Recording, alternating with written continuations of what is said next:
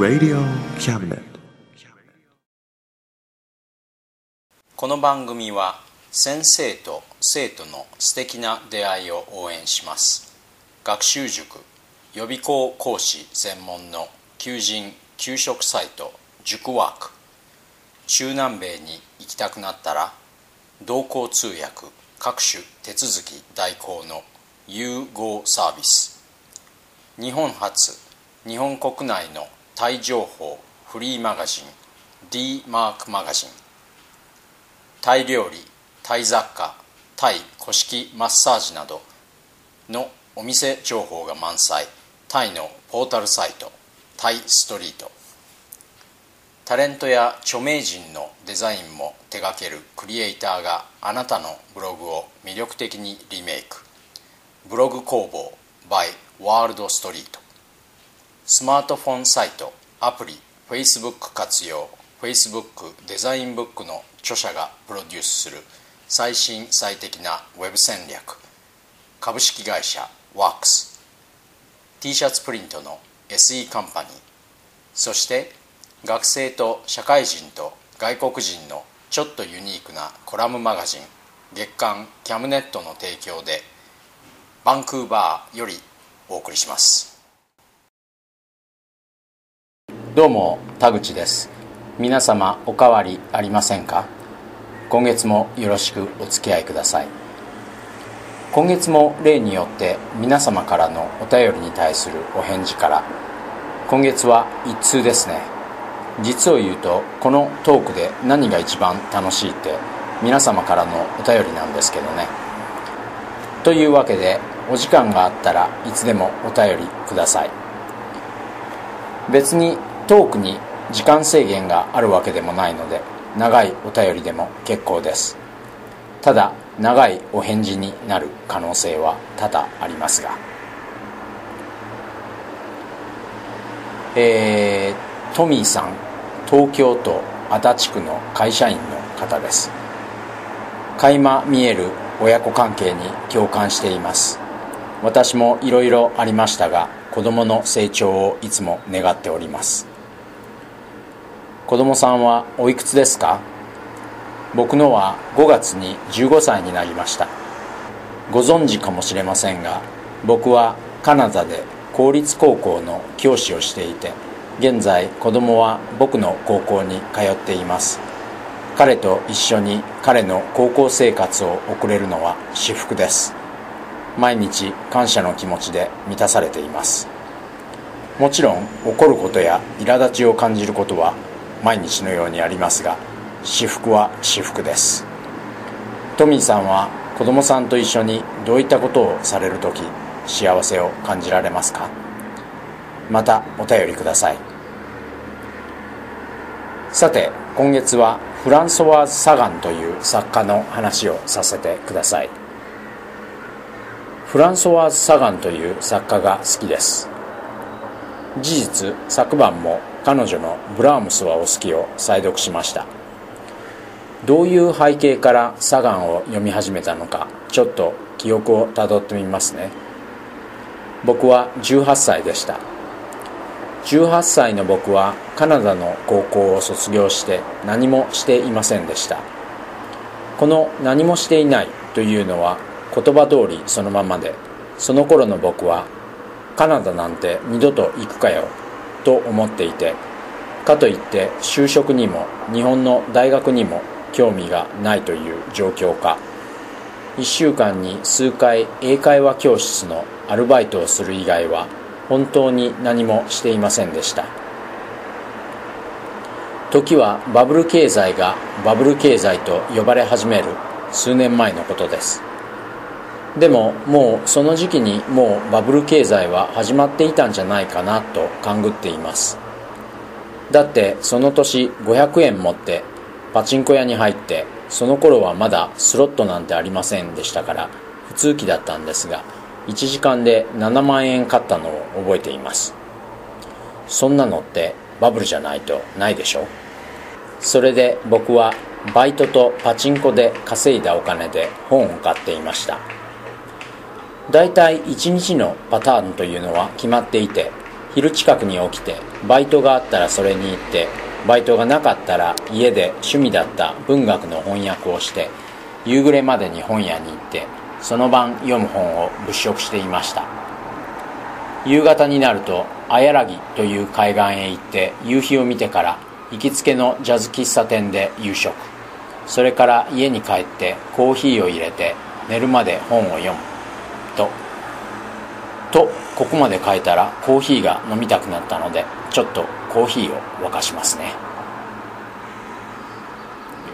さて昼近くまで寝ていることからもお分かりでしょうが夜更かしするので通常は別に本のサイズなんて関係なしに本を買って読んでたんですけどまあ今日はちょっと短い本が読みたいなってことももちろん時にはあってそういう時よくサガンの本を買い求めて読んでいました。というのが彼女の本は大抵のものがノベラっていうジャンルの200ページぐらいの小説が多いんですよね。それに新潮文庫の彼女の想定にはバナード・ビュッフェという彼女の友人の画家の絵が使われていてビュッフェは多分サガンより有名なんじゃないかなと思います。すごくおしゃれなんですよね。でまずビュッフェの絵を見て本の背表紙にあるあらすじを読んでそこにはパリで陽気で華やかな独身生活を享受していたジルは突然ノイローゼにかかる。倦怠不眠症恐怖心。彼は同棲中の美しいモデルをパリのアパルトマンに残し故郷のリモージュに帰るがある晩リモージュ社交界の女王と言われるシルビネール夫人と出会う。声が芽生え夫人はジルの懐に飛び込んでゆくが甘美で繊細な音楽の調べに満ちたサガンの8番目の小説とある。ちょっとぐらついてタイトルをもう一度見てみる。冷たい水の中の小さな太陽。ここでもう朦朧としながらレジへ。もう1ページも読まなくても終作とわかる小説ですよね。このプロットとタイトルをもってすればどうあっても負ける気がしないという感じがしませんか？で実際にいいんですねこれが。シルビネール夫人って思い出すだけでああなぜ僕の人生にはこういう人がいないんだというドラマにあふれたキャラクターです。誰かが彼女のセリフを一つでも発してくれるだけで僕の人生ってすごくドラマチックになるんですけどね。村上春樹さんもどこかで書いていましたが正確には登場人物の一人にこう言わせていたんですがサガンは人が言うほど退屈な作家じゃないと思います。それどころか僕にとってはこのサイズの恋愛小説を書かせたらちょっと叶う人はいないんじゃないかと思うくらい評価しています。おすすめは前述した冷たい水の中の小さな太陽ブラームスはお好きとまだ彼女が10代であった頃のデビュー作「悲しみよこんにちは」それから僕は彼女のエッセイも好きで私自身のための優しい回想と愛と同じくらい孤独。はすごくいいです。先日彼女のエッセイを読み返してみて別に哲学者でもない彼女の思想や姿勢に本当に影響を受けている自分を発見しました。これって結構すごいことじゃないかと思います。いつも自分勝手なトークに付き合っていただいて頭が下がります。それでは皆様来月までお元気で。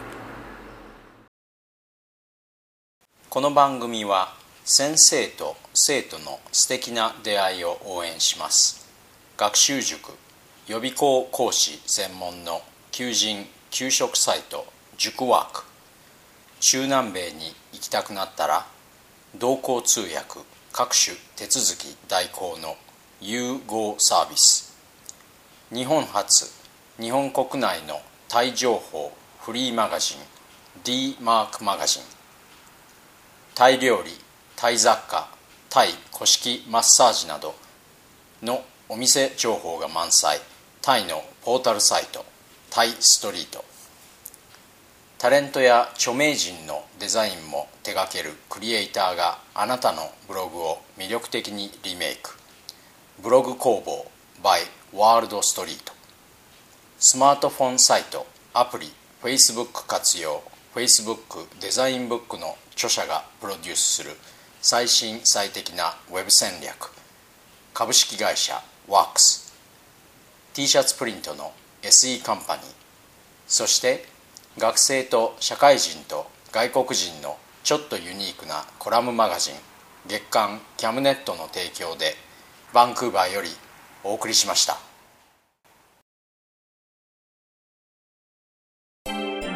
Radio Cabinet.